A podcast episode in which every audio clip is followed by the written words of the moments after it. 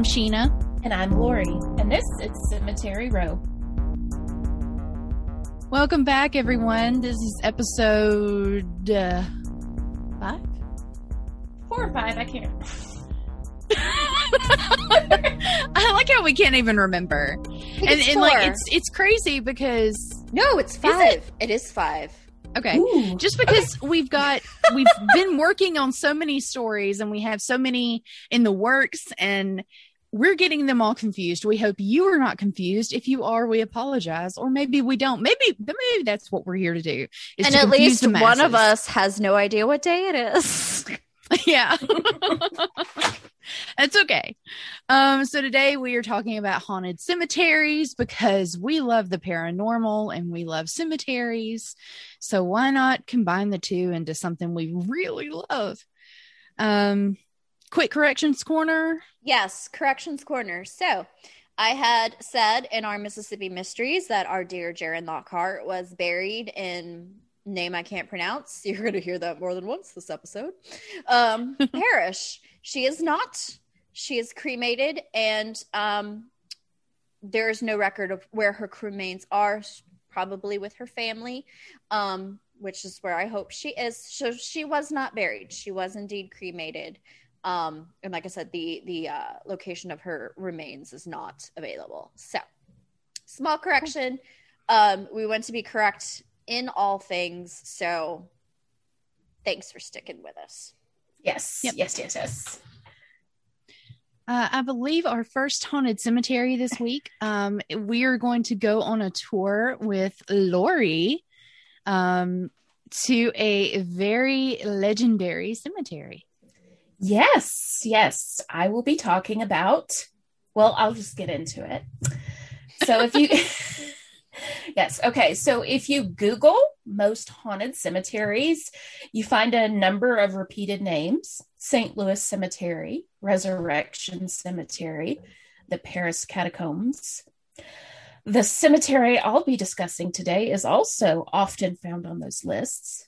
Howard Street Cemetery in Salem, Massachusetts. Ooh. Yes. Spooky getting witch. Yes, we're getting witchy today.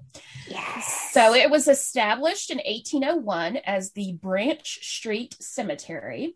This historical cemetery is home to 1,100 headstones over two and a half acres and is overlooked by the Old Salem Jail, which is also considerably haunted in its own right. I won't talk about those ghosties today, but it's definitely worth a side goog. Um, so after the street name adjacent to the cemetery was changed from Branch to Howard Street in 1828, the cemetery was renamed Howard Street Cemetery. The first known burial happened on August 5th, 1801, when Benjamin Ropes, the second mate of the ship Belisarius, was crushed to death during launching. While his was the first marked grave, Ropes is not the first person believed to be buried in the land where Howard Street Cemetery stands. That honor most likely goes to Giles Corey, a victim of the 1692 Salem witch trials. So here we go. Giles Corey, y'all, is a man who gives zero fucks. Good for him. yes. I like him already. Yeah. He was born in England around 1610 and immigrated to the Salem area uh, and settled in Salem Farms in 1659. While he would go on to become a churchgoer and prosperous farmer, his reputation and apparent disdain for his acquaintances uh, tainted his outlook and most likely played a part in the accusations against him. I feel Giles on a spiritual level right now. Oh, just just wait. In 1675, he beat Jacob Goodale, one of his farmhands, to death for allegedly stealing apples. Oh, Giles, chill. that's, that's that's why you, you, you can grow more. it's okay, dude. Like, I mean, I'm misanthropic, but I'm not going to beat anyone to death over some. Okay, I'm not going to say that because I might. but you know what? Never mind. Carry on, Giles. Carry yeah, on. so so he beats the shit out of this guy for stealing apples, and at the time, corporal punishment was okay as long as it was against an an indentured servant, since Goodale was an indentured servant. Say that five times fast. Uh, Corey was only convicted of using unreasonable force, and he had to pay a fine. Oh, Unreasonable force. Yeah, That's yeah. that's an understatement. I mean, Yeah. He was also accused of theft twice. And a fe- fellow Salem resident was confident that Corey was behind the arson fire that burned his home, but it couldn't be proven. Uh, so, all of this history and aggression kind of probably played a role in what would eventually happen to Corey and also his wife, Martha. They were both pretty badass people for their time. Martha herself had a child out of wedlock um, before she and Corey married. Um, and it was a it, mix- Martha. Yeah, it was a mixed race child. So, you know, scandal, scandal, scandal. Oh my She- goodness. She was very well respected by the church and she was a member of the Salem church, which apparently was really, really difficult to be at the time. Um, so Corey and Martha, they, they neither one of them believed in the hysteria surrounding the trials. And after Martha began to question the truth of the afflicted victims' claims, uh, those alleged victims, uh, their eyes became set on Martha.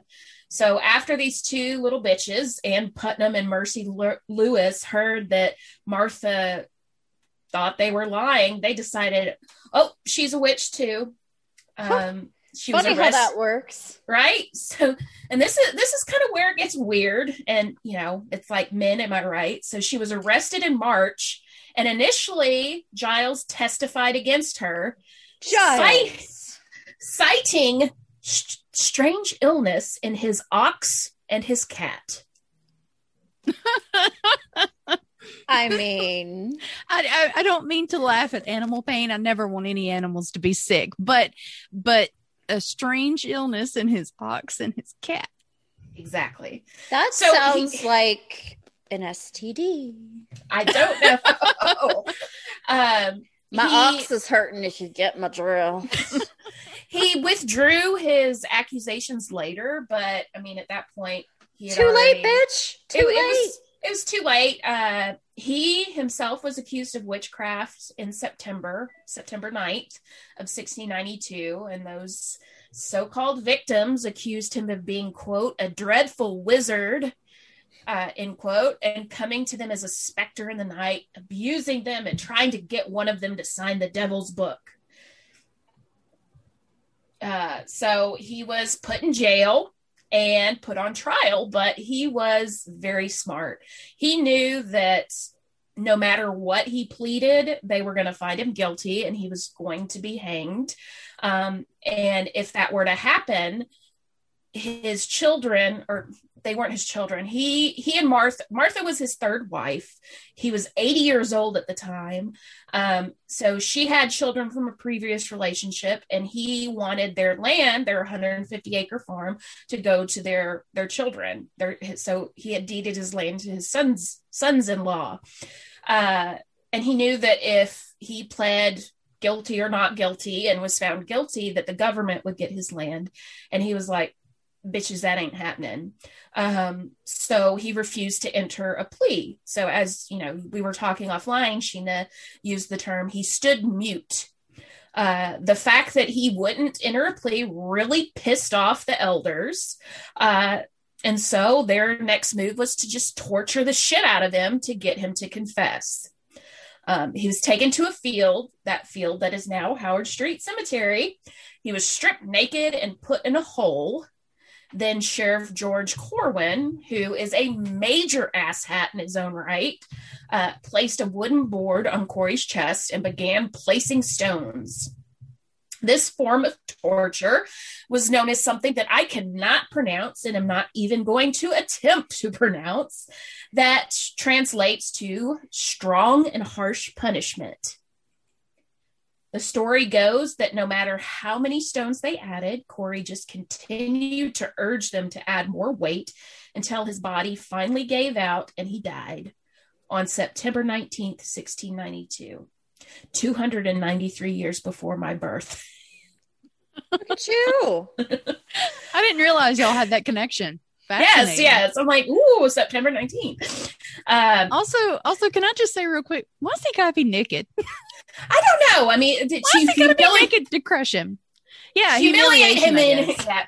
Um, That's that's ridiculous. it, it's it's bonkers. So, however, before he died, it is reported that he shouted, "Damn you, sheriff! I curse you in Salem." And so, thus begins the curse of Giles Corey.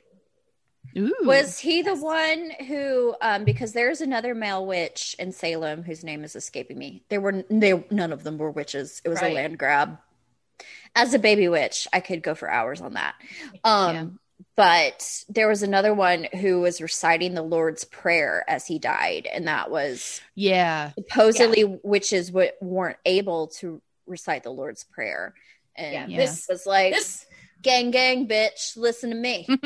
yeah, no, this was not him, but uh, Corey, uh, Giles and Martha were the only couple uh, put to death during the trials. Wow. So that was kind of sad and interesting. Um, side note. let me yeah. But let, let me re- rephrase that because I did a weird pause. Mm-hmm. Sad and interesting side note. Right. Um, That's crazy. so Corey was buried in an unmarked grave near the field where he was killed, now known as Howard Street Cemetery. And it is believed by many locals that if his ghost is seen, tragedy isn't far behind. I Googled and Googled and went through all kinds of web pages and articles, and all the sources mention this that, ooh, he's a bad omen. But there's only one example that every single article cites of him appearing before a tragedy. Uh, and it's that multiple sightings of Corey's ghost happened before the Salem fire of 1914. Hmm. No matter how hard I search, that's the only example that anyone has is that multiple people saw him and the fire actually coincidentally broke out at uh, Gallows Hill, which is where they hung all of the witches, including his wife Martha. Um, so again, Well, he was a suspected arsonist, so that seems right, right. So yeah. Uh, so there are reports of people experiencing feelings of dizziness and a heavy heart, as well as uh, sudden headaches, all which subside once they leave the cemetery. And if you're lucky enough to see his ghost, he doesn't really do anything. He just kind of chills there and stares at you. So, Okay, question. yeah, yes, I'm sorry, but you know the the um stereotype is that unless you're in a sheet, you appear in I guess what you died in. Well, is his ghost naked? I nothing said specifically that he was. Fucking But- fair. I would think that if he was Just naked, curious. yeah, no, I would think that he'd have to be naked, but I'm sure he's not. Now that is Otherwise- my I'm sure haunting not. goal. Okay, you, you want to be butt naked? I'm gonna be butt ass naked because my haunting song is going to be Gasolina. So if you hear faint strains of "I" and Gasolina start playing, my soul is near, and then I'm gonna be like titties. you know my dream i have to say and i read i read a meme that said this at one point they were like what happens when like our generation haunts people in the future it's going to be like ghosts coming up to you and whispering it's Brittany bitch Yes, I love. I desperately want to be haunted by a ghost that just screams, "It's Brittany, bitch!" in the middle of the yeah night. like i want i want some I millennial will get up and we will rock out. I'll be like, okay, yes i want some millennial to i don't know tell me free shavakadu or some other kind of like vine joke or something like Well, that was i'm like here when, for it when Lori was saying all he does is stare at you. I saw another meme that's like, look, there's no reason to be afraid of ghosts because either they can kill you or they can't. And if they can't, no big deal. If they can, then you're a ghost and it's game fucking on.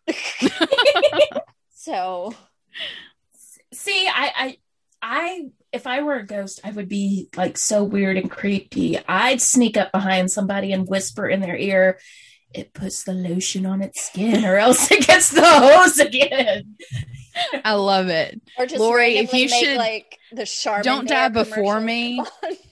But if you do haunt me, please do that. I would love it. We're gonna haunt like a Chili's together. Okay, cool. Here for we're, it. we're gonna fuck some shit up. Absolutely. So, in addition to his reputation as being a harbinger of doom, I love that phrase. Yeah. I think that's my drag name, Harbinger of Doom. Like Yes. Yes. Corey's curse is also believed to have caused significant health issues in every sheriff who has served Salem since 1692. In Boo. fact, yes, Boo. that yeah, that douchebag George Corwin died just a few years after the trials ended of a heart attack at the age of 30. Um, and so, according to a number of the sources that I uh, read and cite for this um, story, Sheriff Robert Cahill, who was sheriff of Salem during the 70s, was forced to retire early due to health issues related to a stroke, a heart attack, and a rare blood condition. And his doctor could not figure out what was causing it.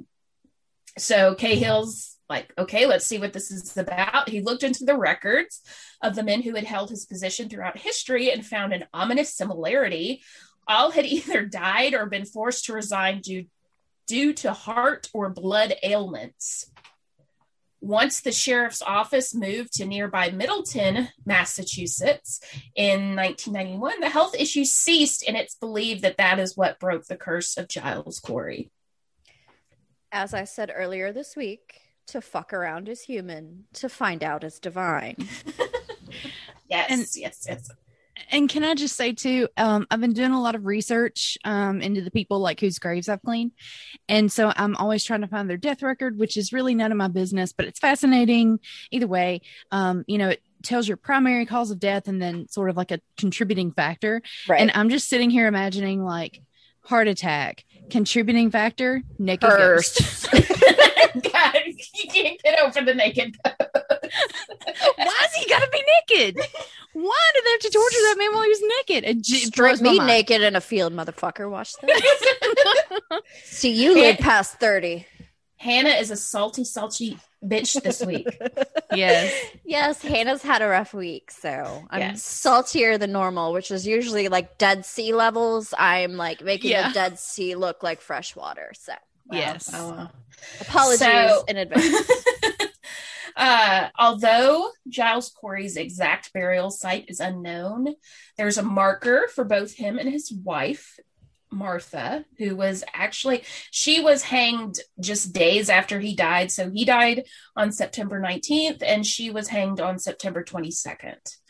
Um, so there's markers for both of them located in West Peabody on what was once part of their 150 acre farm. There's also a stone memorial for Corey at the Salem Witch Trials Memorial that honors the 20 victims of the hysteria of 1692. Um, that's kind of the end of it. Um, it's, uh, you know, a couple of little side notes. Um, it's thought that uh, the brutal death of Corey is kind of what brought about the end of the trials. People started realizing that, you know, this is getting out of hand. We're torturing people on limited evidence. You know, we're it's what these little girls are saying. Um, and so in October of 1711, the Massachusetts legislature passed a bill that cleared the names of many victims of the Salem witch trials, including both Giles and Martha Corey. Um, their family, their surviving family members received restitution for their deaths, but I too little too late bitch is what i would say to that right. um and so that is just um one small part of that uh haunted history of salem. Um you know I, I really struggled with this. You know i started with one topic and then i that was too you know i, I was going to do and i can't even remember a cemetery in savannah. Sheena do you remember which one it was? I can't remember. Bonaventure. Yes. And all those articles I found were like, oh, Midnight in the Garden and Good and Evil. I'm like, that's great, but I want to know more about the ghosties. And it was Yeah. hard to, so I got a little pissy about that. And then there's a haunted cemetery old Salem cemetery down the road from us in Senatobia that I really wanted to to talk Mhm. about, but there's no, you know, there's Reddit posts and you know, there there's no real article that Yeah. explains what goes on there. So I really struggled with picking this one, and um, you know, I kind of wish there was more ghosties that they talk about at this specific cemetery. But I mean, Giles Corey had an intense life. I mean, this hmm this you know he was a he was a straight up murderer yeah but this bat he was 80 years old. Yeah, living mean, to 80 in the and in the 1600s. 1600s like bitch i hope i make it to 80 And then, you know, going through all of this insanity that is the Salem witch trials, which is nothing but mass hysteria and just right. the unpopular and the poor getting and people called whose out. money they wanted. I mean, Mhm. it started off with these two little girls who were basically just bored out of their mind. Right. yes, 100%. And it's most likely that Tituba, their maid, taught them like candle tricks and candle magic from where she Yeah. was from. Mhm. Um, and they just they ran with it, and then the Mhm. powers that be saw an opportunity to exploit it for gain, and it just snowballed from there because humans Yeah. are trash. Yeah, and, and these these girls they saw it as an opportunity to get out you know get attention you Absolutely. know this is this is a time where Yes. you know kids little are- girls are not valued at all Right, at this right. point. No. and now they're getting adult attention um a very similar um if you watch the killer legends documentary that i talked about um when we talked about clowns in episode two they talk about okay well where did the pins and the the razor blades and the candy come from and they said the kids the kids say hey look I found a thing in my candy. And then they get adult attention and then they're the center of attention because you Mhm. have to remember kids are little sociopaths. So, I mean, you know, these girls are painfully bored. They're undervalued by society. Tituba taught them something, you know, not allowed in Puritan Mhm. culture. So they just ran with it. Yep. And the adults who should have been, and I think, and like I said, I've being a baby witch, I've studied the Salem witch trials a little bit. And at one point, towards the end, towards pro- I think probably right after they killed Mr. Corey, was when they had another um, law type guy come in. He's like, "What the fuck are y'all doing?" yeah Because they were using like spectral evidence. Like you have people on the stand saying the ghost is here, and it said, and the yes, the Yeah. judge is like, "What the fuck are y'all on? Yeah. Like what? What what is happening? you know, yeah, everyone needs to calm down." Mhm. So awesome! Yeah, that de- was such a good definitely story. yeah definitely interesting for sure I've really uh and go ahead oh, I was, I was just gonna say, you know, we're talking about, you know, Giles Corey lived to be eighty, and that's kind of that. That's he's a tough guy, and Mhm. I'm over here also like they also stripped him naked and put giant rocks on him, and he literally asked them to keep going. That's a tough and managed to curse them as they're killing him. I mean, Like, if I'm laying there naked and you're actively killing me, I'm probably not going to be like, y'all keep it going. Come on, get more rocks. he and just also was not- like both But I- middle but fingers in the air. He was 100%. 100%. I would like to think I would curse the town. I would Yeah. love to curse something before I die. I don't know what "Oh yeah. I want a good But- one good hex, one good hex." Yeah, yeah. I've got. A but it just yeah it just um yeah i do think he was a tough he was a tough old That's bird a tough. yeah yes yes yes yes yes I love it. all right I love it. hannah good job lori good job thank you I love it, Lori. We're definitely going to have to do more um, Salem witch trials or just witches in general because that's Mhm. so fascinating. and we have to go to salem when Um, everything yes, gets when back the, to when the world opens back up, girl, yes, I've got I a want list. to go to salem me too I do too. let's get those vaccinations Yes, I'm trying. I'm trying. Your girl is too damn healthy for one right now. So thanks. Okay, All right. so welcome Go to the party, motherfuckers. Okay. They warned you I'm salty this week, so I cannot I cannot be helping this.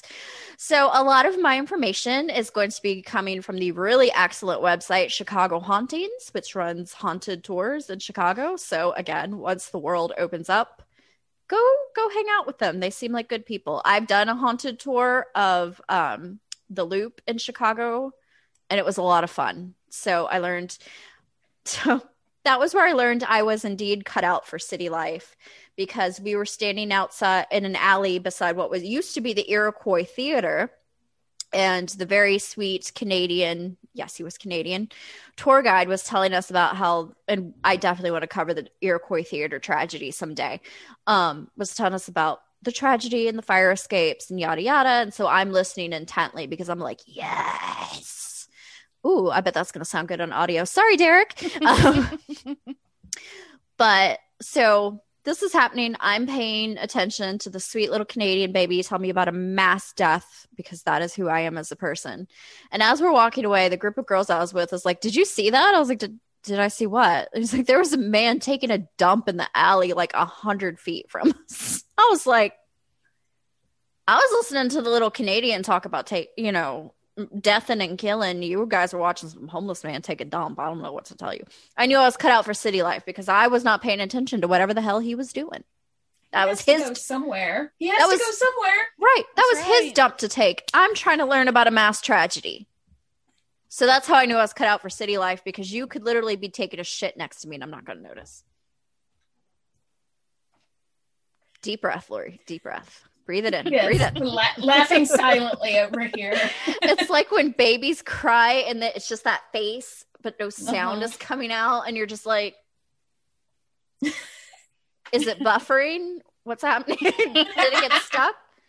Is it like a DVD? Do I need a is it Nintendo cartridge? Do you need to blow into their mouth or something? I don't know. I don't know how babies work. Okay. So my cemetery is my favorite cemetery, which is the Graceland Cemetery in Chicago. Um, it's next to Wrigleyville, which is now Brotown. Thanks, Ricketts family. Um, but the the part that it's in, Buena Park, beautiful historic area. It's a beautiful historic cemetery. Um, and it was also called the Cemetery of the Architects for a while because the Burnham family, um, which is Daniel Burnham and his descendants and his children, are buried on a little island in the middle of a pond in the middle of the cemetery. And it's very, very beautiful. Um, and Daniel Burnham was responsible for most of the architecture for um, the World's Fair, the Columbian Exposition, which we have discussed before, which is apparently the most haunted festival we have ever had in the United States. Ooh. Thanks, late 1800s. Is there anything you didn't mess up? So it was originally founded in 1860. So not that in the same, like the World's Fair was 1862. He founded Graceland Cemetery, Mr. Thomas B. Bryan did in 1860. So it is where Wrigley Field now is. So, you know, pull up a big map of Chicago, look where Wrigley Field is, and then you'll see a big green patch, and that's Graceland Cemetery. So, Graceland Cemetery is really kind of a who's who of Chicago because it's been there so long. So, you've got the Burnhams, who, uh, like, built the World's Fair, which revolutionized Chicago. Then you have um, you have the Pullman family, who are the famous for the train cars. Um, you have so many just really famous Chicago like captains of industry buried there, um, and it's been around for 200 years. Not quite 200. No, like 140. I don't know. I can't do math. Um, somebody correct me. I don't care. Um, Close so- enough. close enough. So it is so so some of them include uh the first settler whose name was John Kinzie. Um I the first guy to kind of come in and say this is Chicago. Um apparently not a lot of people were a fan of him. Go figure. George Pullman, Marshall Field, who the department store is named after, Allan Pinkerton, who founded the Pinkertons, and several other people, including Mayor Carter Harrison and uh, William Sterrett, the founder of the Baker Street Irregulars, which I don't know what that is, but it sounds fun. So, Yeah. Ghosts abound here. Ghosts, ghosts, ghosts, ghosts, ghosts. So, one of them is the tomb of Ludwig Wolff, which I have seen and is very pretty, and we will have a picture of it. So, the thing with Ludwig, Ludwig, Ludwig, Mr. Wolff there you go. is That is his- a really cool name, though. Ludwig Wolff. Ludwig Wolff. I love it. I love it. He's a commanding man. Well, his greatest fear was being buried alive. Same. Oh shit. so if you go to Graceland, you'll see a lot of pyramid looking kind of mausoleums um, that are really fucking cool. I mean, there's m- several little pyramids. What makes Mr. Wolff so interesting is there's a vent on top, just in case he was buried alive. Oh, bless his heart. That's thinking ahead. Good for him. And as we learned with Sheena's yellow fever thing, that has not left me. Yeah. Y'all got to promise me if they come out and say Hannah's dead, be like, double check, triple check, Yeah. do some checking. Yep. we ain't put her nowhere until we know for a fact. Like, rip out an organ or something and see what I do. like, Yeah. y'all make sure. Don't be burying me alive. There's- that down. Yeah, no, there's several horror movies that like end with that, and I'm like, oh fuck you. Oh, fuck shit. you. Have- Do you remember the original, like Buried Alive, the 80s? Where, like, yes, she feeds her husband pufferfish and oh yes, no, no, me gusta. yes. No, your No. girl ain't doing that. That is right up Mm-mm. there. Like when I have nightmares, it's right up there with those dreams where all my teeth fall out, and I wake up and I'm just like, I need, I need to go for a walk. I need to talk to my therapist. I need, I need my brain's fucked up right now. Yeah, yeah, yeah, yeah. Can I really briefly go slightly even more off topic with the Yeah. buried alive thing? Absolutely. There's this artist um, named Billy Butcher who does this incredible artwork of he takes at least two things and mashes them together. And what I mean by that is like he will take he's been doing a lot of WandaVision related stuff. And like he has a WandaVision that's um Lucy and Desi from I Love Lucy, but they're Aw. they're made like Wanda, like they're, they're made like Wanda Vision.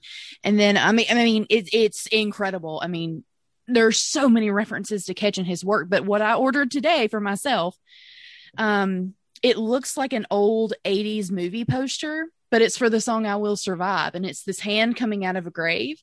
I And love it it. says at the top, at first I was afraid, I was petrified. And then at the bottom it says, Did you think I would just lay down and die? And so I it's kind of like, I will survive. we'll put a like, link to his show. I'm coming the- back. We'll Yeah. put a link to his Yeah. store in the show notes because I have looked Yeah, at his stuff too. Like, and some of his stuff is like pulp fiction Yes. Mm-hmm. covers Yeah. that are like either 80 songs or movies. He has a great Rocky Horror one that I was just like, oh. So Yeah, there's one that's really genius that's Rocky Horror, but it's Rocky Horror, but it's Rocky from Rocky Balboa.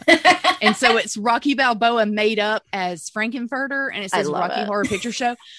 I need it so bad. Okay, anyway, anyway, back to Yes. burying people alive. we're good. No, no, no, we're good. Mr. Mr. Vilf. Ludwig Wolff. Okay, so not only does he have a ventilation system, he also had bells and whistles installed in his little pyramid so that, again, if some shit went down, let me out. Is this is this where we get the phrase bells and whistles?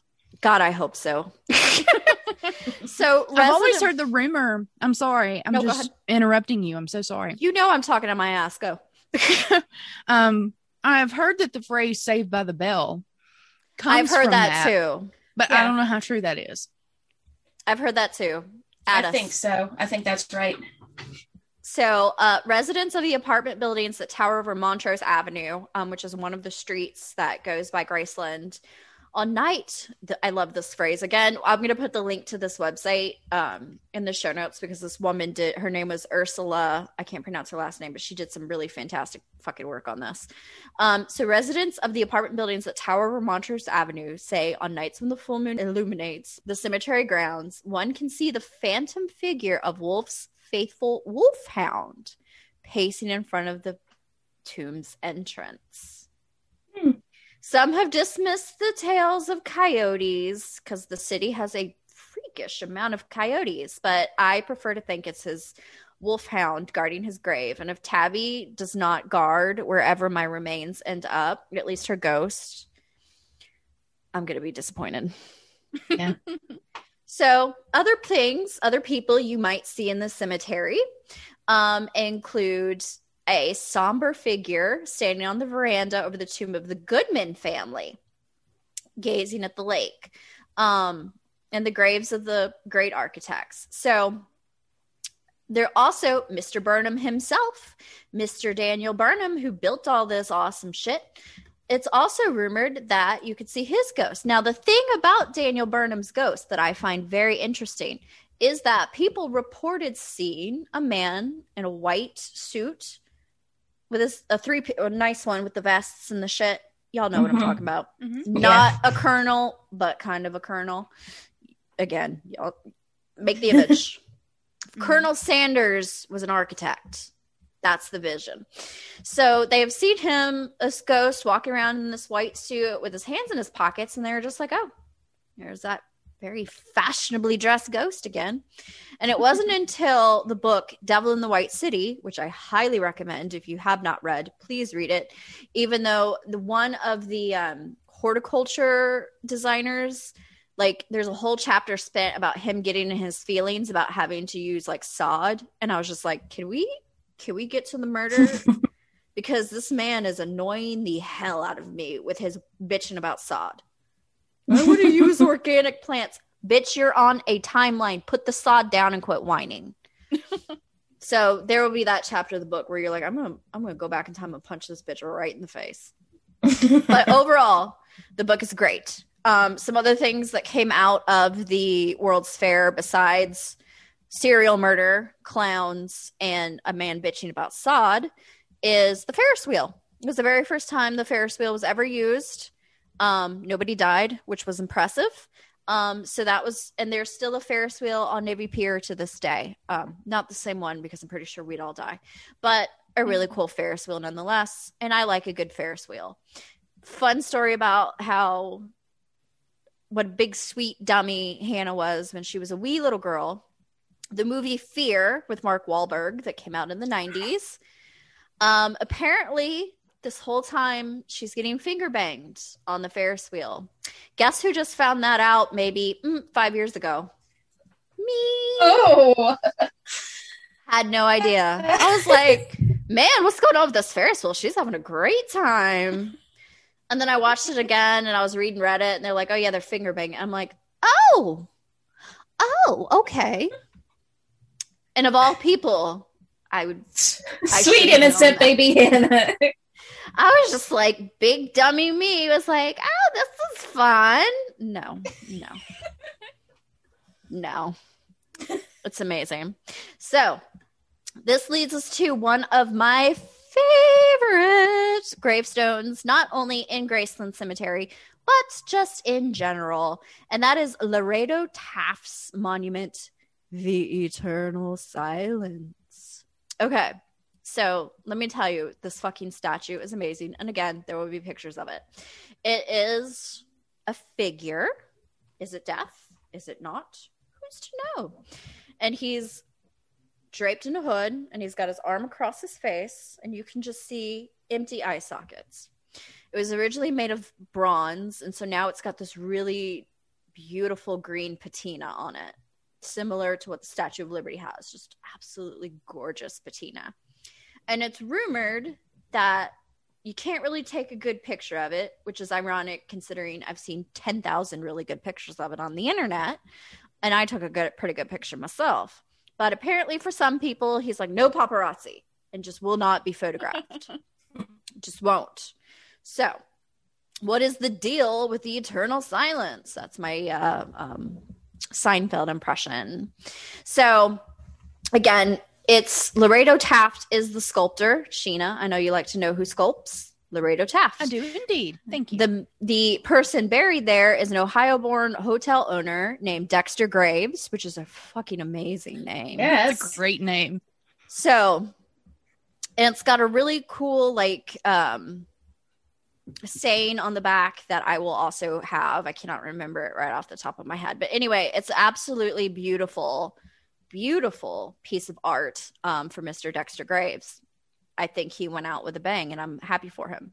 So, what does this have to do with ghosts, you say? Well, little thing I learned about Chicago that clearly makes it very clear that I chose the right place was Chicago used to be a major manufacturer of Ouija boards or talking boards if you're going to use the generic phrase. So, one of the major um, images of Ouija boards that were produced between, let me get the dates, let me get the dates, let me find the dates. Where are the dates? In the 40s, 41 to 72. Um, the we the when it was still owned by Parker Brothers, the Ouija board had what was called the blue ghost printed on it, and it looks a hell of a lot like Eternal Silence. So there's no real we can't say for definite that this inspired the blue ghost on the mm-hmm. on the talking boards um but the dates would match up so it very well could be and again the rumor is that you can't really photograph it um that the statue of death will not be photographed again i got a really good picture of it so maybe he just doesn't like y'all. Maybe he likes me. I don't know. Yeah. But it's absolutely beautiful and you absolutely need to see it in person because it is just you see it and like your heart is just like oh.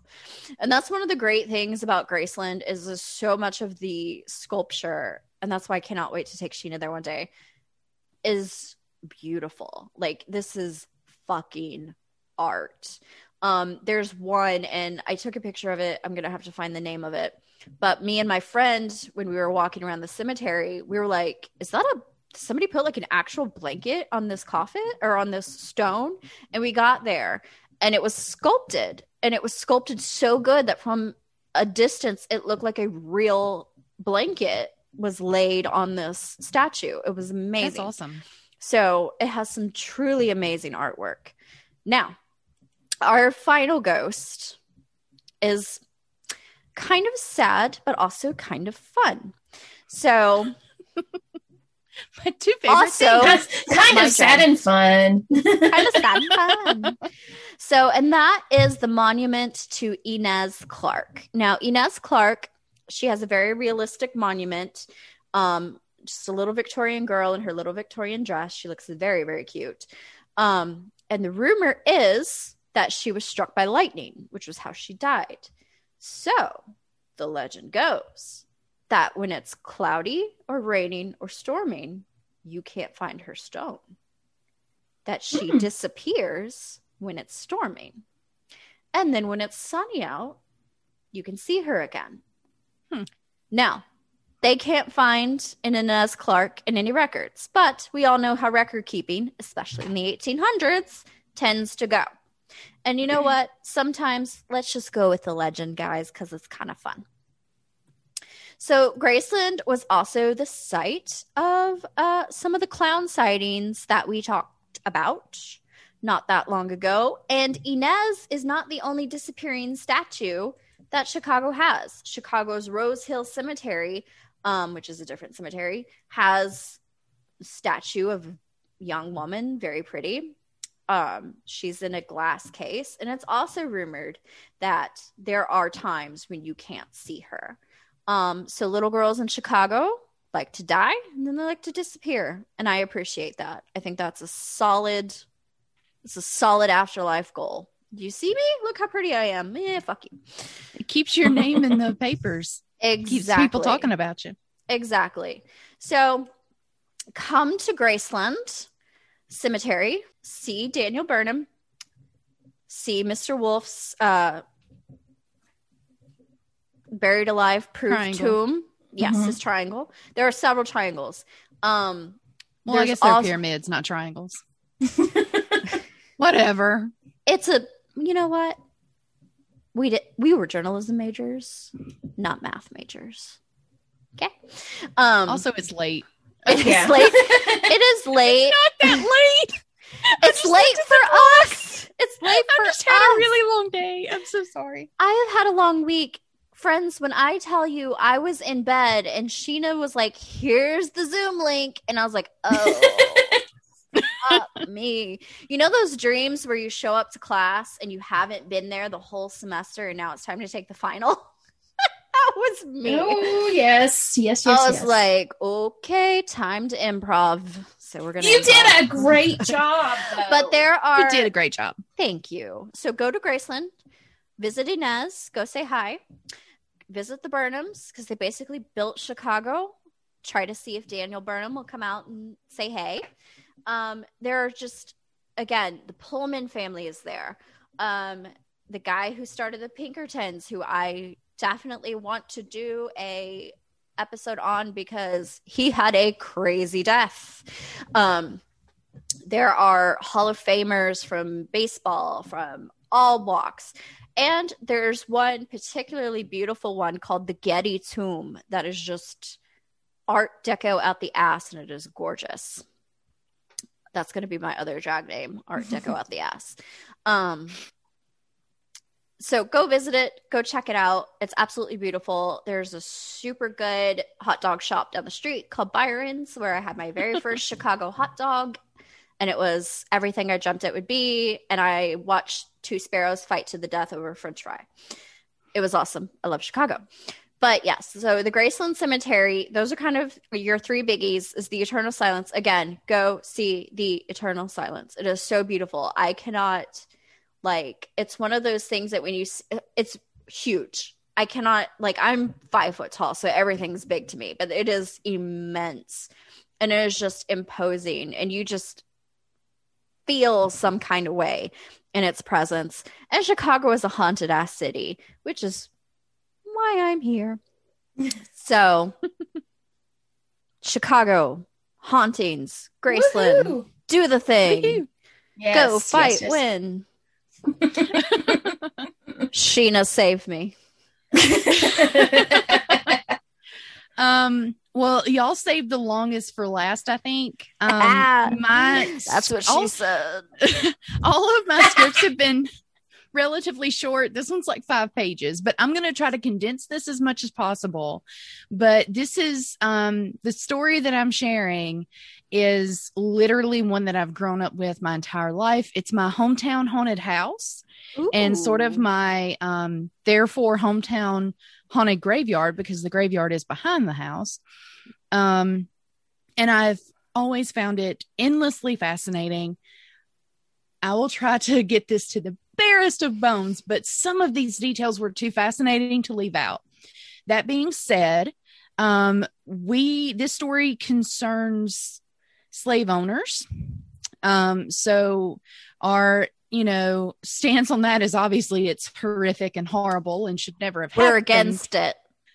Yeah but at the same time i think we also need to face facts and realize that this is an institution that while it's over Has and we ripples. can argue that we can argue Mhm. that Yeah. um it does have ripples and it still affects us to this very day and i think um i really hate the fact that we don't know a lot of information about the enslaved people who lived here um and we know so much more about the um owners so uh, that being said i'm just going to jump into it just Mhm. just roll with me here okay picture it pontotoc mississippi 1922. 1836. no, 1836.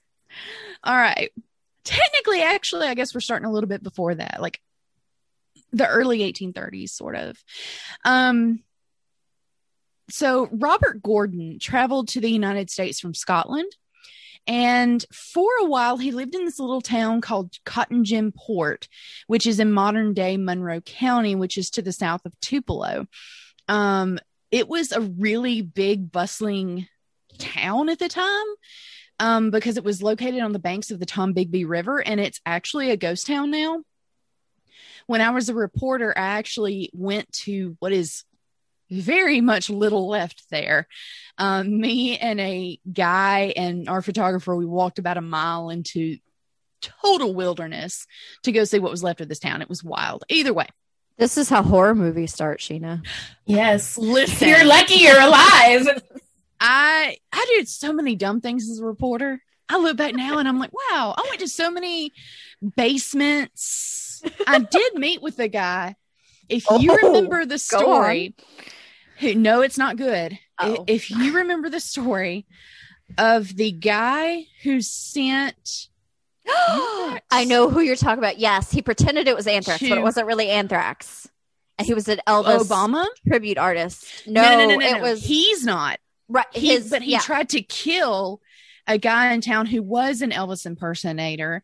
Trust me when I say there's a difference between Elvis impersonator and Elvis tribute artist. We're not getting into that. we'll but the that guy later. the guy who sent the poison to, to obama and who did try to um, kill his next door neighbor who was an elvis impersonator And then he tried I to frame another guy. It was Yeah. like a whole. i did a like- story like i used to he was also a musician which that was primarily what i covered i met with him and literally begged my photographer like please don't leave me alone with this man like he was so gross his music was so gross that's a whole nother story for a whole nother day we're in North Pontotoc. Mississippi is wild. y'all don't even know Y'all don't even know.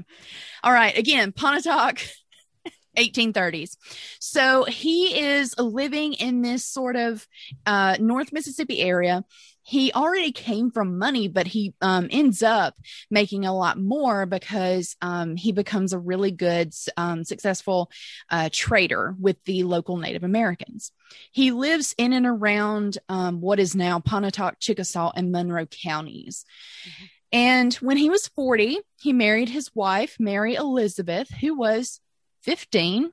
Ugh. I'm just going to let that sit for a second. I know it was a different time, but man, Did 15. no one say, did no one say anything anyway? I'm going to veto Um, that. Look, Yeah, girl, I, wish, I wish someone had.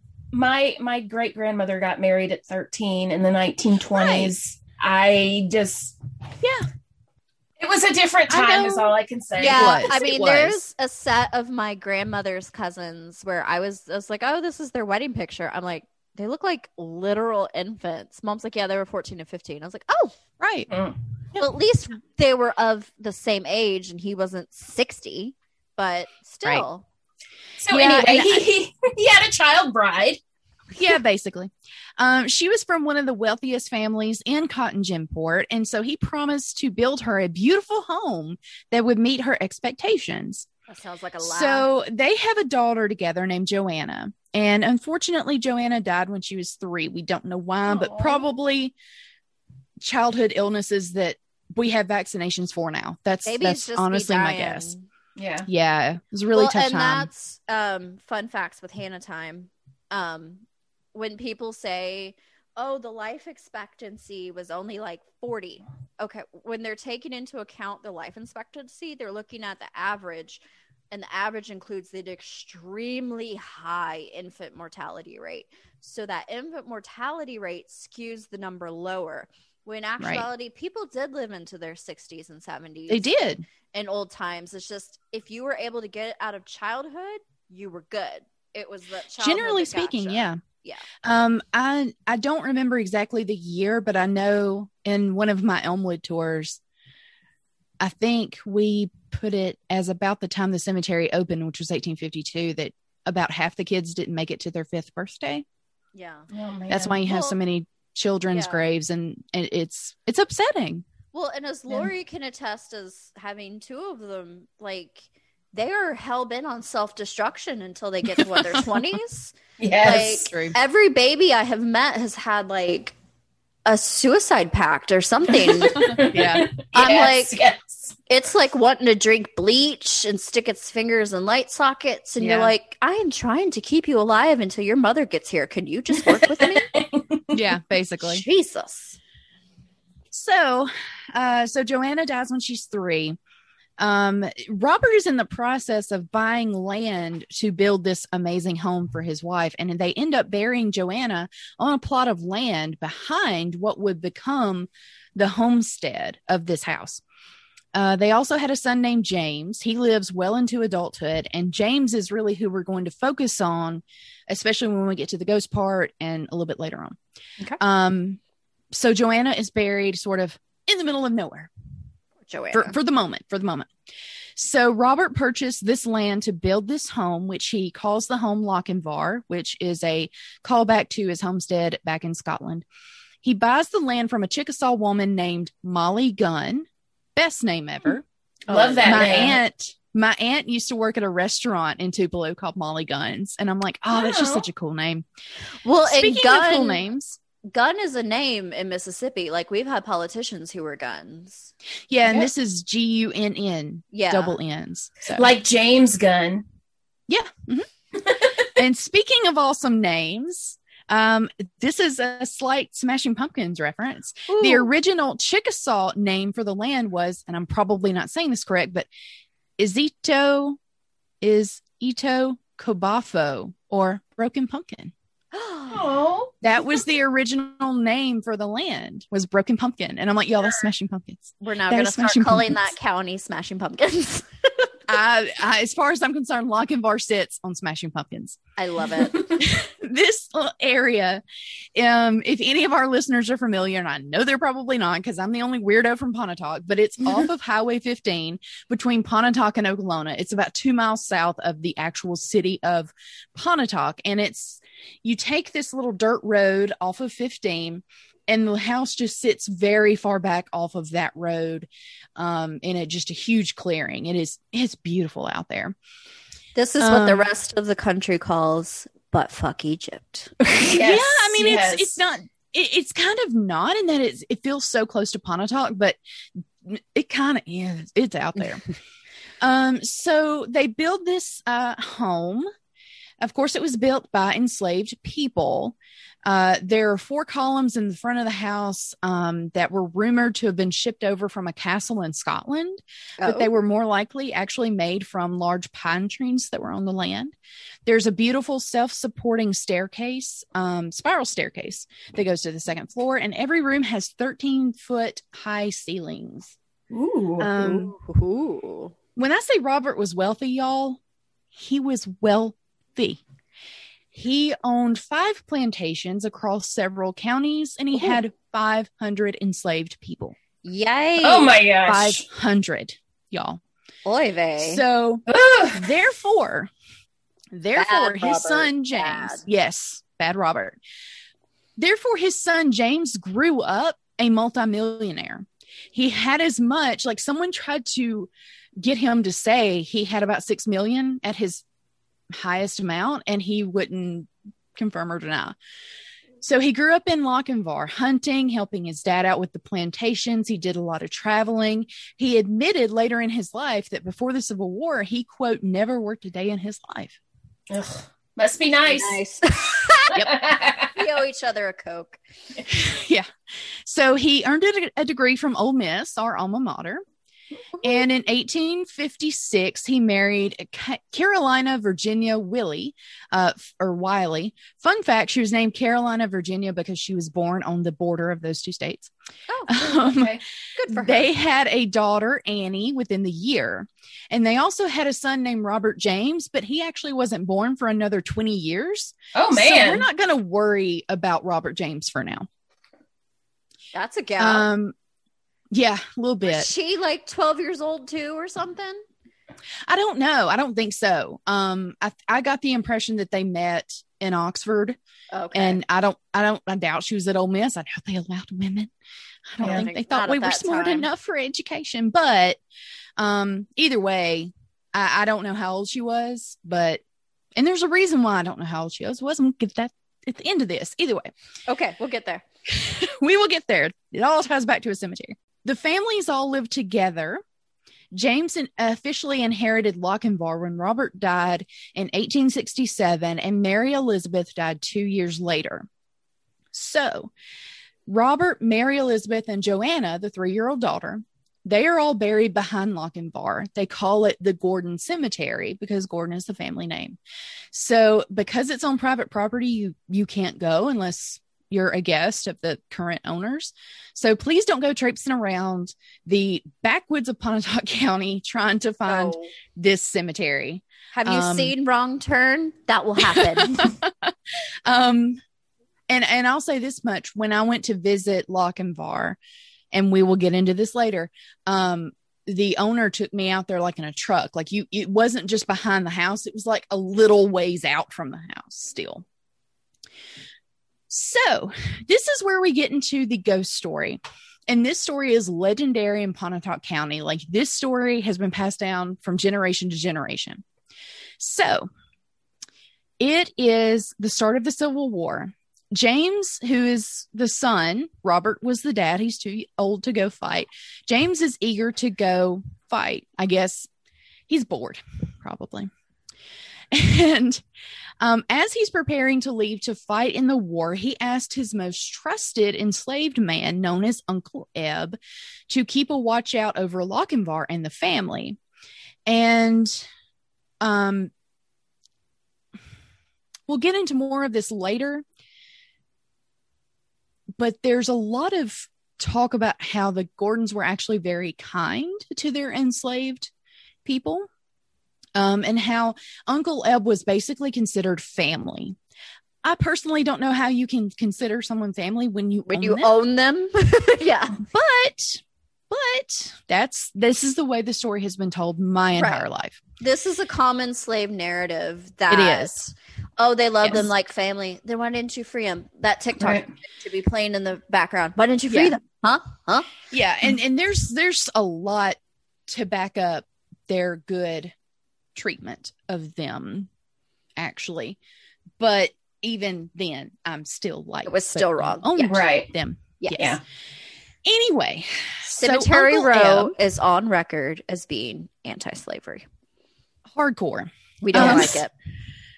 Um, and and so s- again, the way the story was passed down was that Uncle Eb was so faithful to the family and he loved them so much that he would every night go around to um he would like circle around the gates of the property with a lantern at sunset, making sure that everyone everything was secure.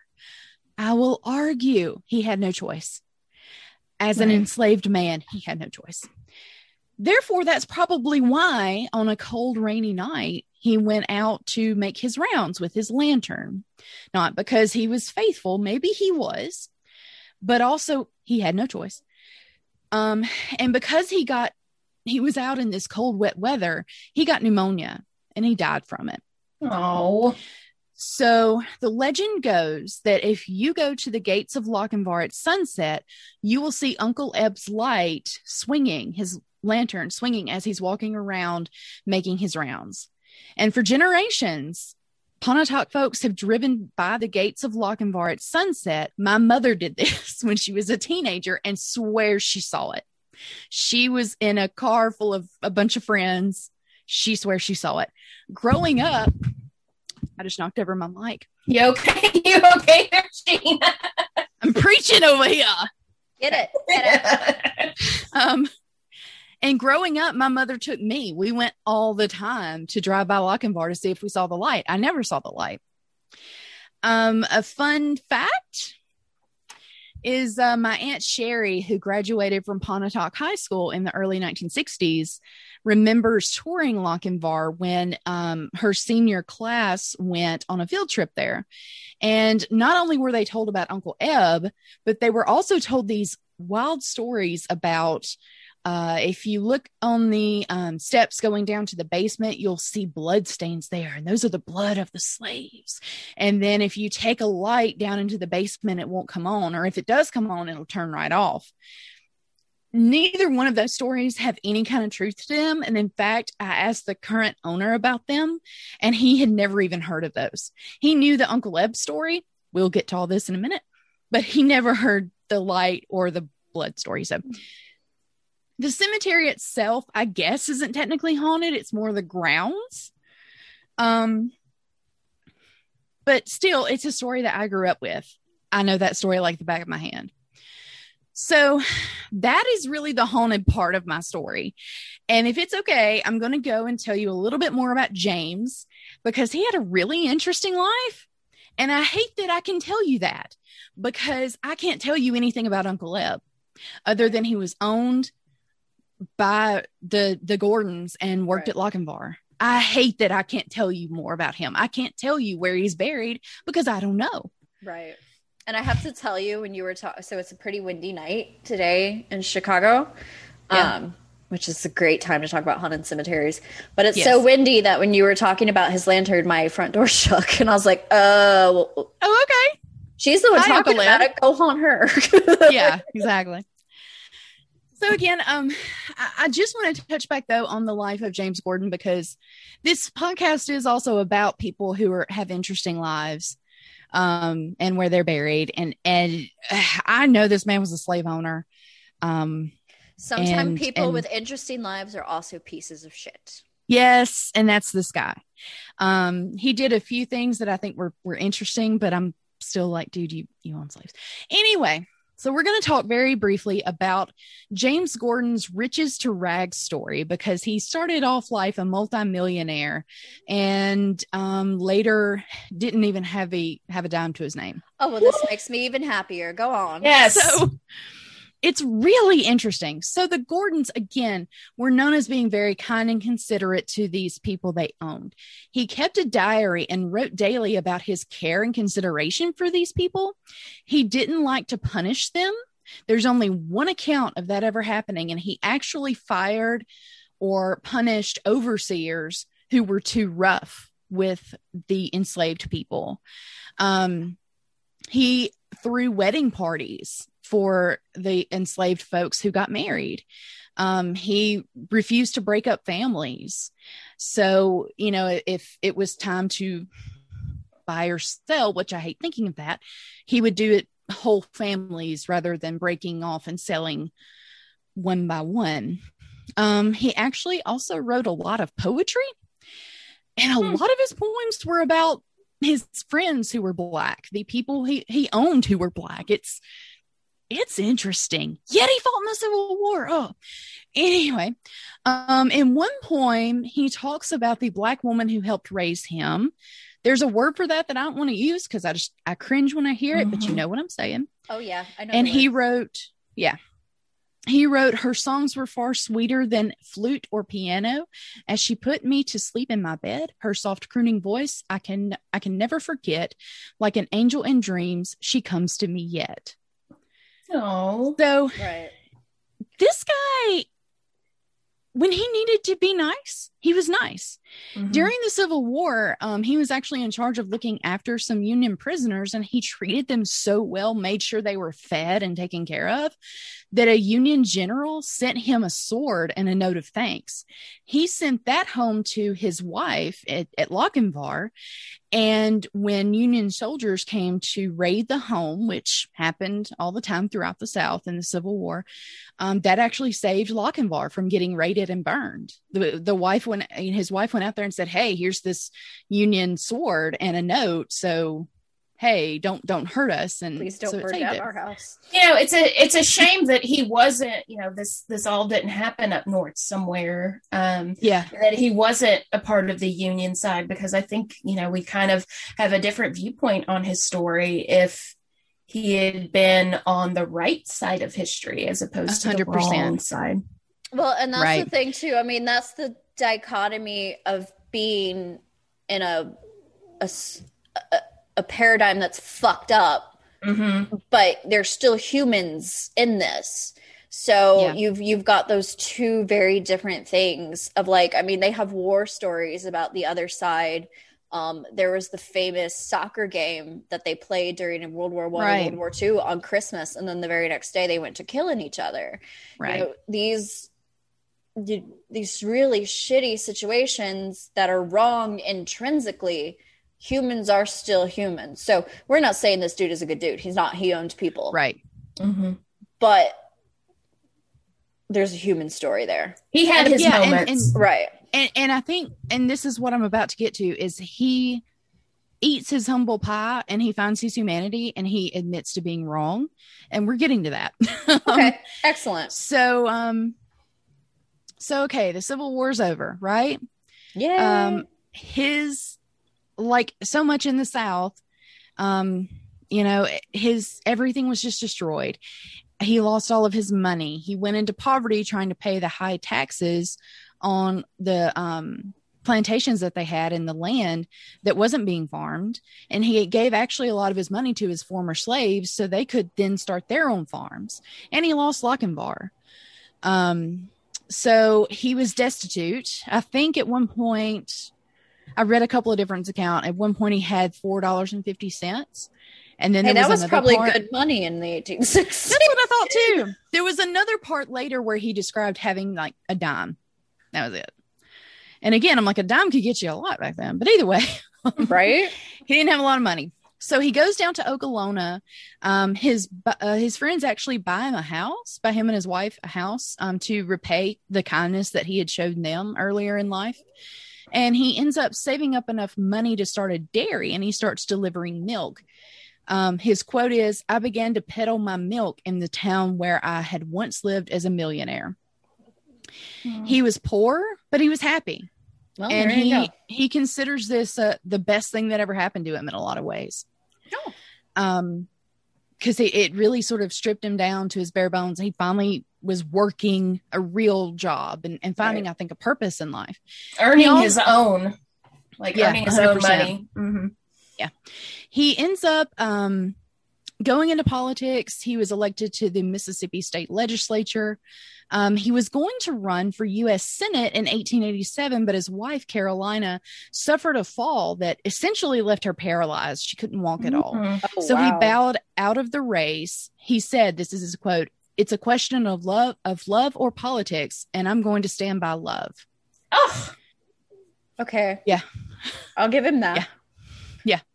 Um, she, meanwhile, was paralyzed until her death in 1903. Her funeral Oh, was held wow. a She had Yeah. a good long run. yeah, yeah. They both lived very long lives.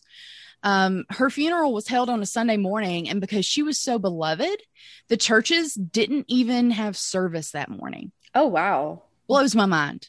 Mhm. Um, so the whole town turns out to pay the respects for her, and news stories that where they covered her funeral even noted that the former enslaved people were there because they loved her so much. Right. Mhm. It blows my mind. Blows my mind. Another weird story here. Just, I love this. It shocks me, but I kind of love it and I respect it. The next year, James marries Ella Nielsen of Oxford, but he told her, he said, I will never love you as much as I loved my first wife. Ooh. And Ella said, This is her quote all the other widowers have always promised to love me better than their first wives. You seem frank about it, and I'm going to accept you. How many has she had? Apparently, several other widowers had proposed to her, and she turned them down. Good for her. Oh, yeah. I, I kind of can respect it, and I kind of like that. Yeah. He's like, no, I can't.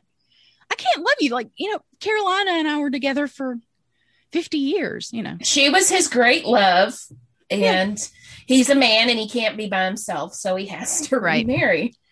Yeah. Um, we are getting toward the end of his life, y'all. I, I promise. No, you're good. Um, it's but there-. Interesting story. it's interesting and then um there's uh, some more some stuff i actually wanted to read from. Um so in 1909 a u.s senator from mississippi died in office. He only had 60 days left in his term.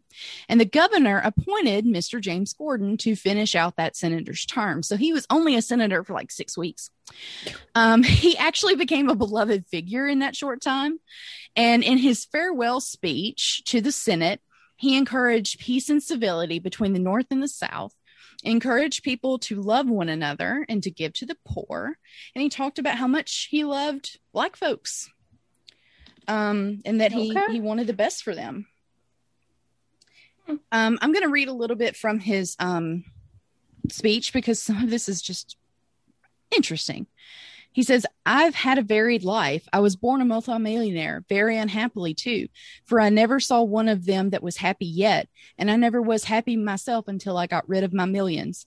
The largest portion of them went to feed a large number of slaves that I unfortunately inherited, and I spent the rest, and I spent, and the rest I spent on my friends like a gentleman should, and got rid of the encumbrance. okay. Um, I also like that in this um, speech, long story as to why he said it, but he told people to put that in their pipe and smoke it. And Is um, that where that phrase comes from? Did I don't know. that?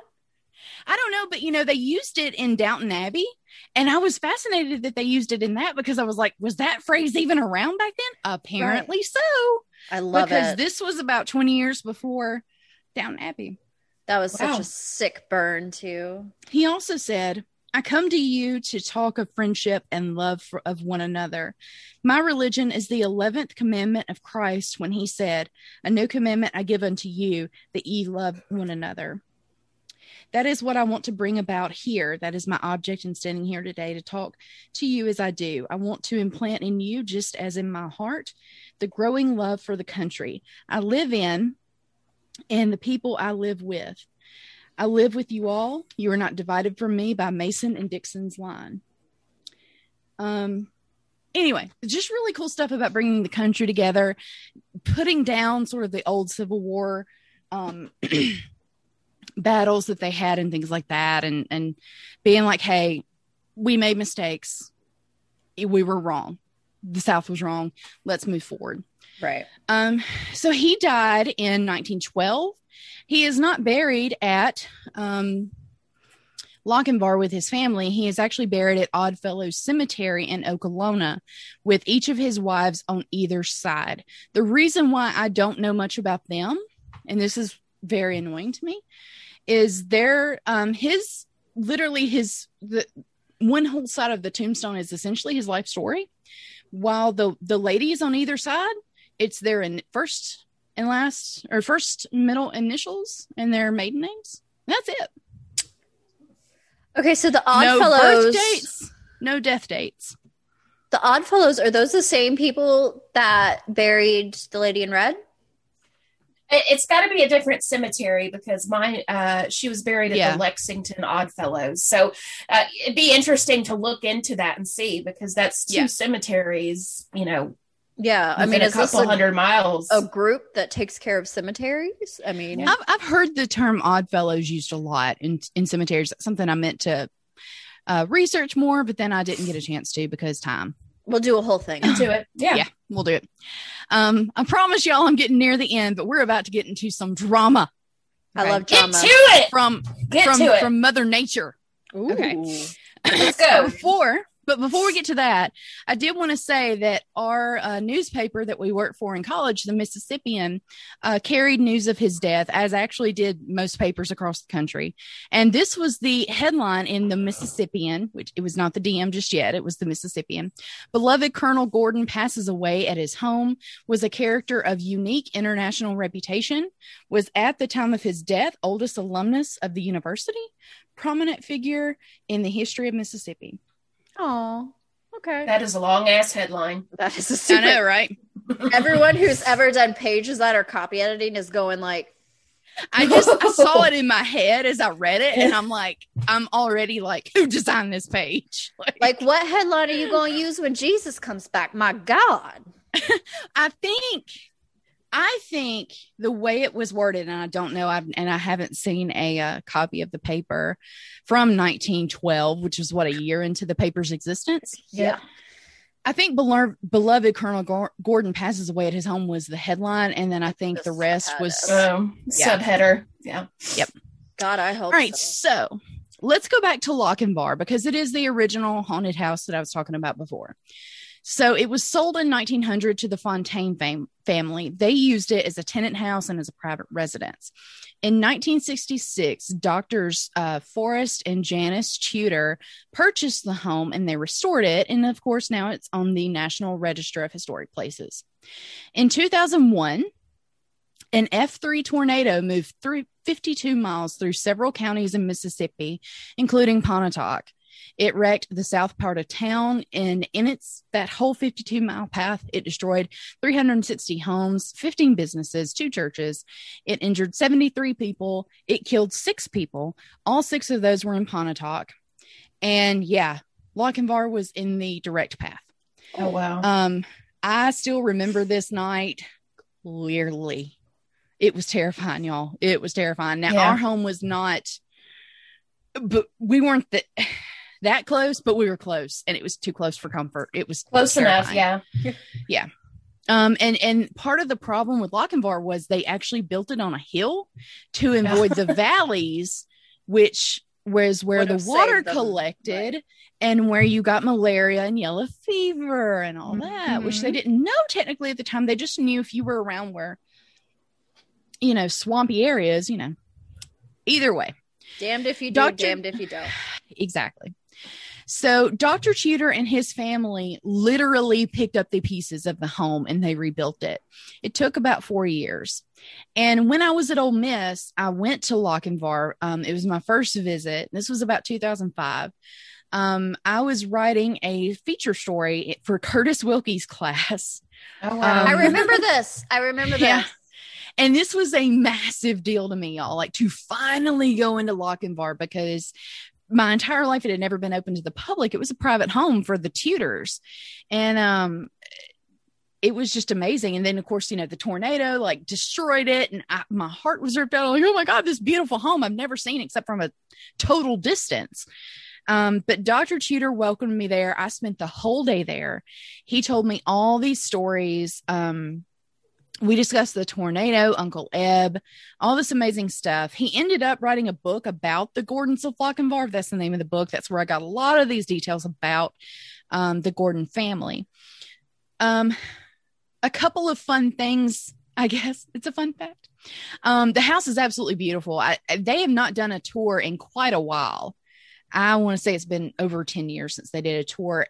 And, and to be fair, Dr. Tudor was in his late 70s, early 80s, I think, when I met with him. So he's he's I don't know how good his health is. I'm praying he is fine because I love this man. He is so sweet, y'all. And he loves the history of this house. He really has put his his blood, sweat, and tears into it, and he absolutely loves it.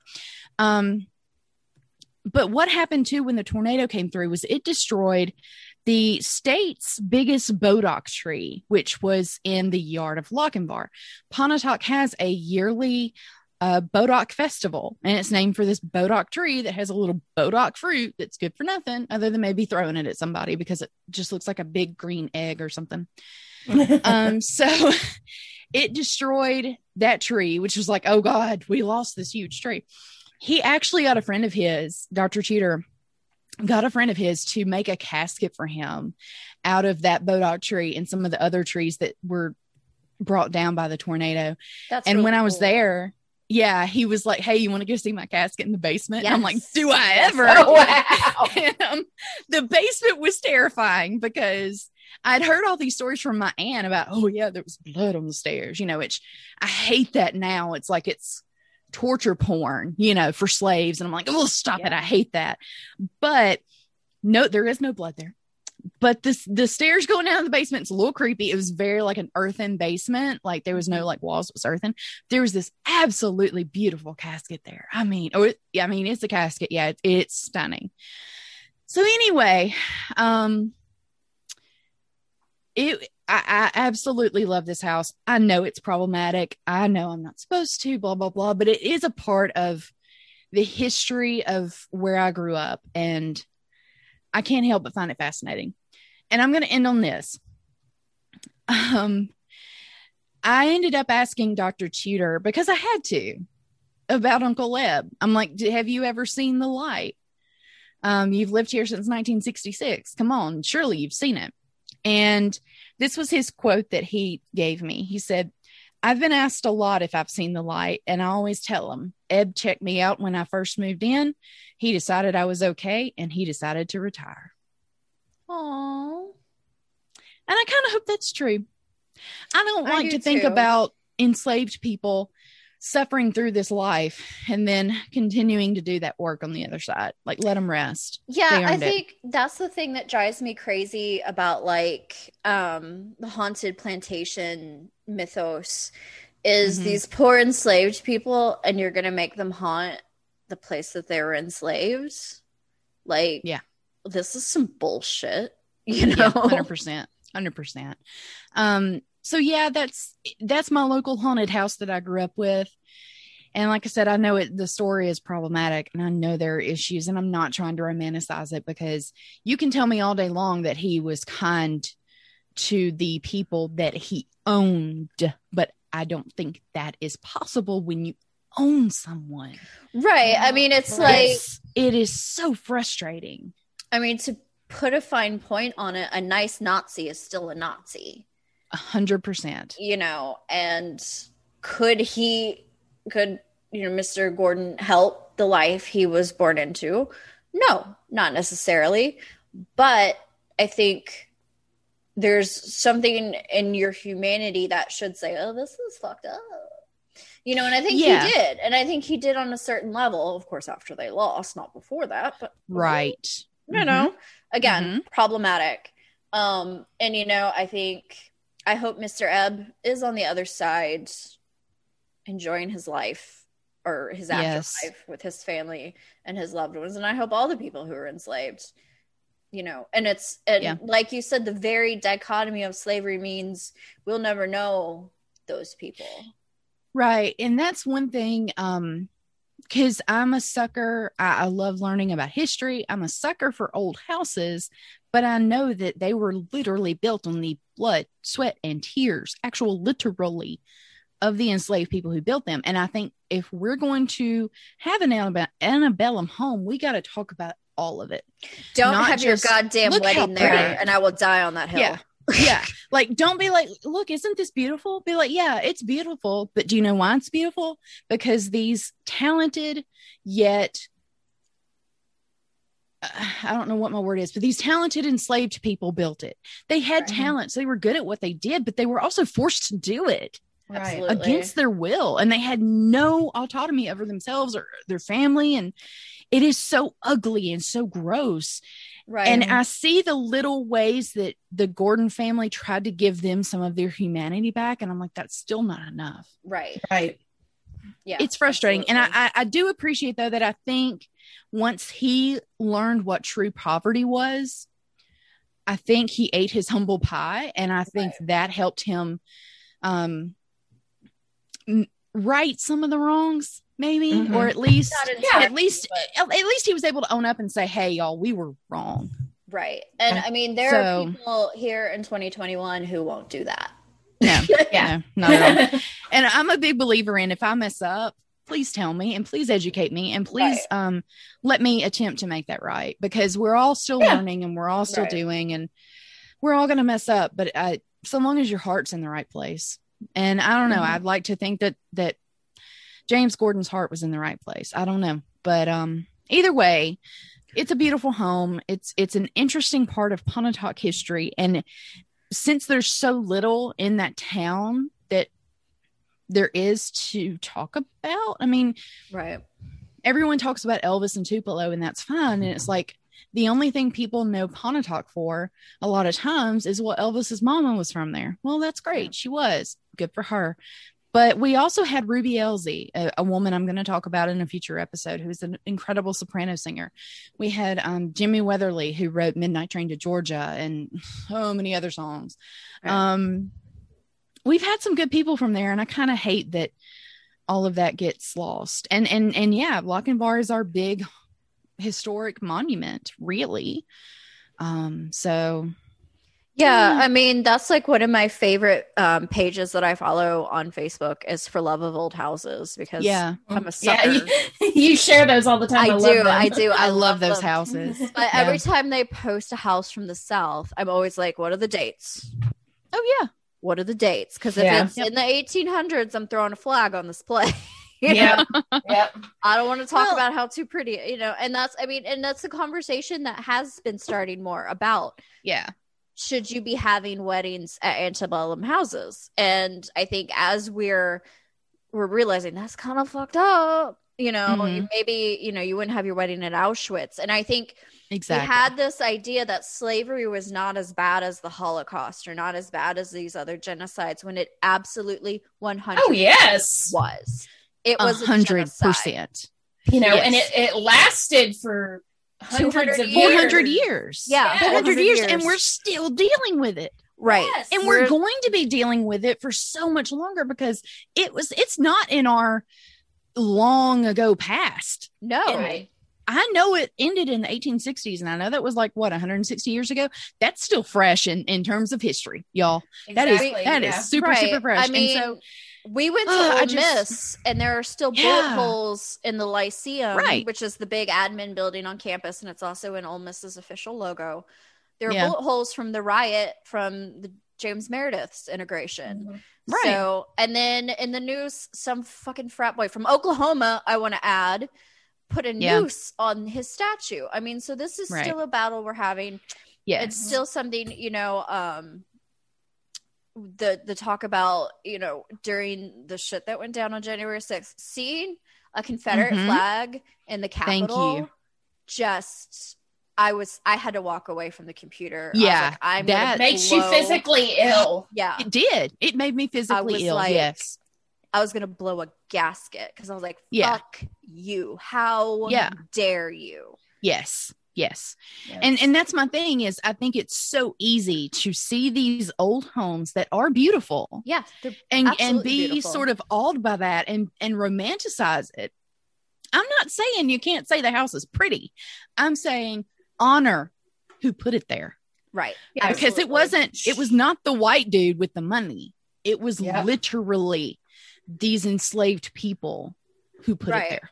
Well, and honor and, those and tell their stories as much as you can. and it's not just, and I will say, it's not just the South who who needs to reckon with this. It's the reason America became the superpower that it did is because of the cotton trade.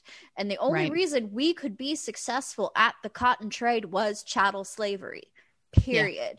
So, not just the South's prosperity, but the Mhm. United States' prosperity as a whole was built on slavery. And until 100%. everybody, whether they're from New York, California, Savannah, New Orleans, wherever the fuck they're Yes. from, this is baked into our country. And I, I mean, I'm glad that I'm, we're seeing where it's been baked in. yeah. And we're Yeah. starting to have these conversations that are not comfortable. I mean, we're three white ladies, so we come Right. from a place of privilege on this. Um, 100%. Yeah. But it's really being able to acknowledge you know and not uh, none of us have had the easy street you know none of us have had Yeah. easy lives but my life was not made worse because i was a white lady right. Mhm. If That's it exactly wasn't an right. impediment it Right. may have smoothed a couple things over that it Sure. wouldn't have if I'd have been born in different circumstances. So I think we're having that reckoning as a country, and we're having that, you know, the whole Uh, oh, Dr. Seuss is canceled. No, his estate decided not to publish six kind of Yeah. racist books that weren't that popular anyway. Exactly. Never heard of them. Exactly. I know me either. Yeah. And Dr. Seuss did some great anti-war, anti-Nazi artwork, and he did some really, really racist artwork too. Yeah. dichotomies can exist. So, like Mr. Gordon, where he was a slave owner, which makes him a big piece of shit, but he Yes. seemed to have reckoned with that in his life. Those two dichotomies can exist. And I think there's something as Americans, we don't like being in that uncomfortable place. And we really Yeah. like thinking that we're the shit. So having to kind of deal with the fact that not only have we made mistakes, we're still benefiting from those mistakes, and we need to maybe sit in those feelings for a little bit is uncomfortable and it's hard and it makes people mad. Yeah. And, you know, I think it's so interesting to me because I feel like so many things in this world are often presented as either 100% black or white. And I don't mean Right. race by that. I mean that good Right. or bad. Yeah. And so much more of life is really gray. Yep. Um, it's it's a mix of good and bad. And then there's some things that yes, they are 100% bad, like owning people. That's 100% bad. Mhm. Um, but but then you do have maybe a little bit of of hey, I, I I tried to make it not quite as bad. I don't I don't know. right. yeah. But two, going back to your point about this country being based on slavery, I mean, what came first, America or slavery? Slavery. Yeah. Mhm. 1619 y'all like it it goes back to before we were even a country and not only that but like Lochinvar was being built as the Pontotoc itself was being built Right. so it's like that was interesting too to be like this is something that you know is coming up at the same time and how did how does all of this work together because Right. nothing happens in a vacuum Absolutely. so it's it's just interesting and i love playing the context game and history of Mhm. Oh, what absolutely. you can't just say here's the thing that happened you have to say okay here here are all the players and there's so much more to Right. it and anyway stuff that we can't get into because we are we have gone for a long time and i'm sure people are tired of hearing us preach and i hope we are pre- preaching to the choir i hope um yeah. but yeah, I just wanted to share the story because I love this house and and I Yeah. I appreciate people who like Dr. Tudor who they're trying to find the history of this house and they really Now- do want to tell the stories. Okay. So, all right. So next up, we are going to have blues men. yes. Which or ladies. Excuse me, Or I have ladies. a blues lady. A blues Mine lady. is a blues lady. Uh, blues performers. Um, blues musicians, blues artists. which means I get to talk about demons. Yes. I love it. Um, so yeah, Lori, do you want to Yes, our yes. usual where people can find us? Yes, yes, yes. We're on all the social channels. Well, not all. We're on Facebook, Instagram, and Twitter at Cemetery Row Pod, or you can send us an email to cemeteryrowpod at gmail.com. Woohoo! And thanks as always to our editor Derek. Thank you Yes. to Jock, aka Revenge Body, for our theme song. Please go buy his music at Bandcamp. Um, Bandcamp also um, often has um, Fridays where they waive the fees, and so all the money goes 100% to the artist. So go check that out. Go check out a lot of good artists who are on Bandcamp. Thank you for tuning in, and we will see you in two weeks. Yes. Bye.